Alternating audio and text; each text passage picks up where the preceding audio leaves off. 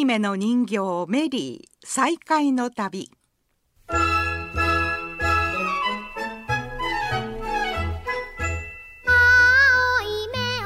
1927年昭和2年1月4日。青い目の人形を乗せたサイベリア丸は大勢の見送りを受けてサンフランシスコの港を出港。太平洋を渡り1月17日横浜港に入港しました。この船には日本のひな祭りに間に合うようにとアメリカの人々が送った青い目の人形1万2736体がパスポートを持って乗客として乗っていました。手紙や着替えを持った青い目の人形たちはフレンドシップドール友情の人形と呼ばれて日本各地の幼稚園小学校中学校などに配られていきました。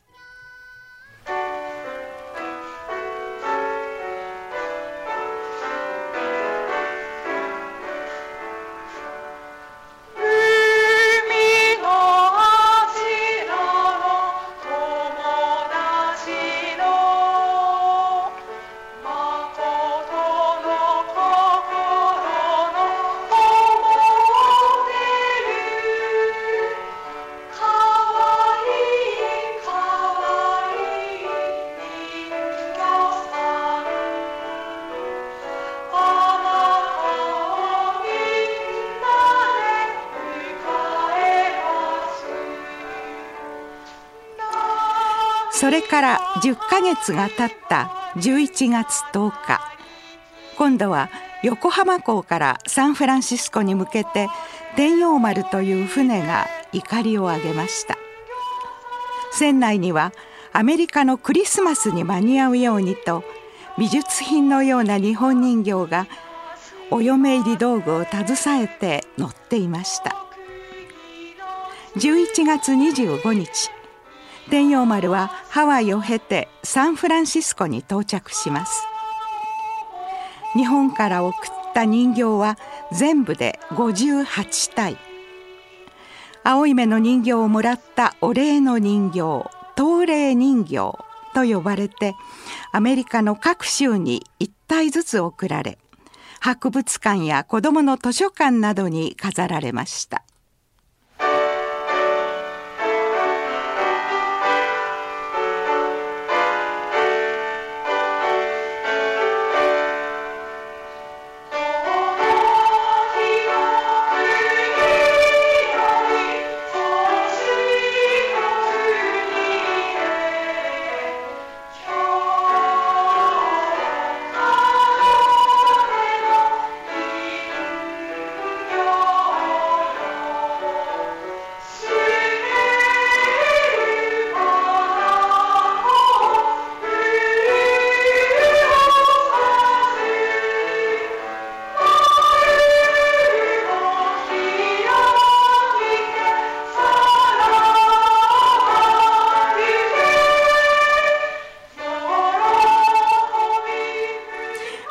ございます。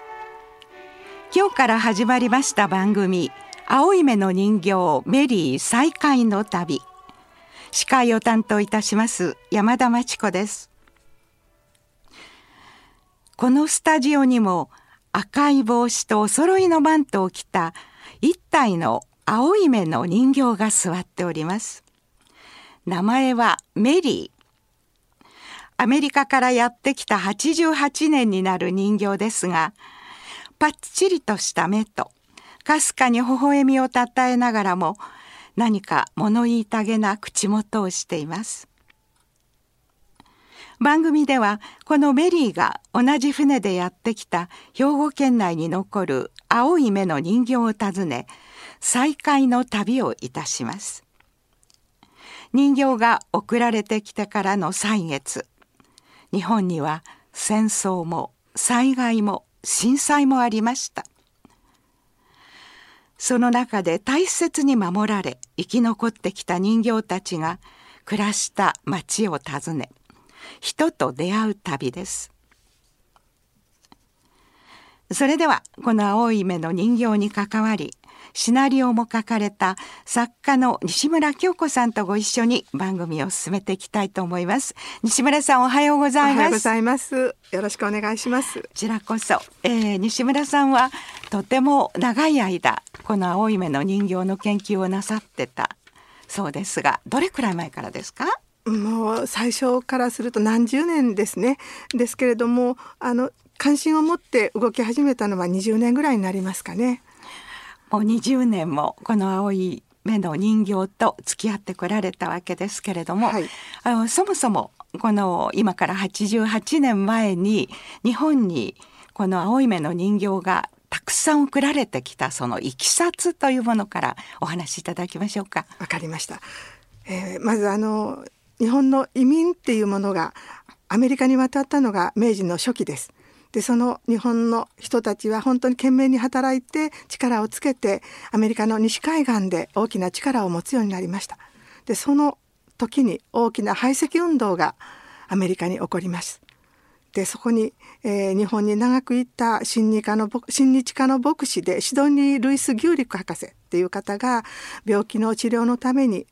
サンフランシスコに帰られることになりまして。あこの方はあの宣教師でいらしたんですね。そうですねそうですね、はい、その時に全米の民間の人たちに、えー、呼びかけていくんです。日本の人たちはそれほどそやな人ではなくて本当に懸命に働く誠実な人間なのだと大統領にまで呼びかけていくんですけれども日本の排斥運動日本人を排斥する運動っていうのは静まらなかったんですね。ですので、えー、シドニー・シドニー・ルイス・ギューリック博士は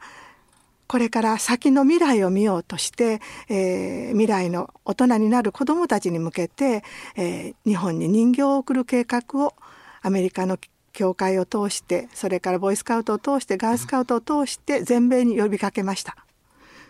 そしてこのたくさんの数ですね。そうですね。が送られたということなんですよね。1万2736体の人形が横浜港と神戸港に上がってきます。一方であのこのスタジオにあの素敵な日本人形の写真が飾られてあるんですけれども、はい、えー、これはどういった？あごめんなさいミス兵庫と呼びます。ね。はい、はい、本当にあの、人形をもらった、えー、日本の人たちはこのことに応えたいと思った日本の本当に昔の大いなる気質だと思いますけれどもそれに応えたいとして、えー、渋沢栄一をはじめ、えー、多くの民間の人たちが一銭ずつのお金を集めてですね人形をもらった人たちが一銭ずつ集めて日本人形を作り始めます。であのメリーはお雛様に来ましたけれども、えー、日本からのこの素晴らしい美術品のような日本人形はアメリカのクリスマスに向けてアメリカの子どもたちのプレゼントとして横浜港からサンフランシスコに向けて旅立ちました。はい、このあのそれぞれ日本からアメリカから、まあ、アメリカからがまず最初ですがそうですねで日本からも送られたというこれ日米両国でなんと55万人もの民間の人たちが関わったと言われてるんですけれども、はい、この大勢の人たちから託されたものっていうのは何だったんでしょう？牛陸博士はまずやっぱり子どもたちに未来への平和と互いの幸せを願う希望を託したっていうふうに私は思います。幼い頃から互いの文化の違いを知ることそしてその上で人間として共通する普遍なものを見つけてお互いに理解をしようとする心を幼い頃に育みたいそう思ったのではないかと思います。あそうですね演説の中にですね、はい、私は資料を調べていますと人形交換の演説の中に「子供は国の未来です」とか「子供が大人を導く」こんな言葉に出会いましたから。わかりました。えー、それからその今年で88年が経とうとしているんですけれどもね、はい、えー、先ほどもあの私があのナレーションで申しましたけれどもその間には戦争大きな戦争がございましたね。そ、ね、の時はその敵の国のお人形さんということで大変な目にあったんじゃないかと思うんですけれども。1万2736体の人形がですね日本の小学校中学校幼稚園に配られて今現在残っているのが何体あると思いですか？うん日本全国ですか？そうです。そうですね。1万2,000でも随分たくさん焼かれたり捨てられたりしたと思いますからさあ400体もないくらいですか？そうですね。360体ほど。あの少し時々見つかったりしてこの間2体ほど見つかりましたのであそうなんえあの本当に偶然出てくるんですね。だからええ。360体ほどというふうにお伝えをしていますけれどもで県内には373体神戸港から上がっているんですけれども、はい。えー現在県内で、えー確認されている人形は10体です。